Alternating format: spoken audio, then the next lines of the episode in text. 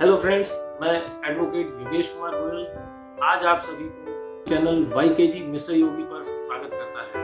आज हम आपको एक बहुत ज़रूरी जानकारी देने जा रहे हैं। तो यह जानकारी आपके लिए बहुत ही बहुमूल्य है।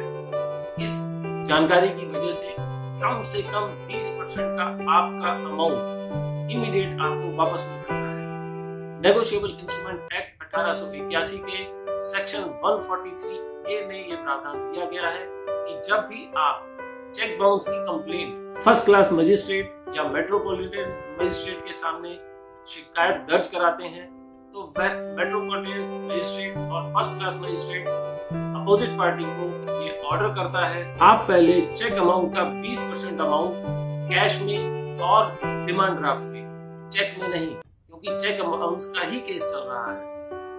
अपोजिट पार्टी को दें, जिससे हम आगे की कार्रवाई चालू करें। तो दोस्तों, ये छोटी सी जानकारी आपके बहुत काम आ सकती है, जिससे आपका सारा तो नहीं, शुरू में ही कम से कम 20 परसेंट अमाउंट आपका वापस आ सकता है। आप हमारे इस चैनल को, इसको मैक्सिमम ज़्यादा से ज़्यादा शेयर करें। हमारी आपकी मुलाकात दोबारा हो धन्यवाद दोस्तों।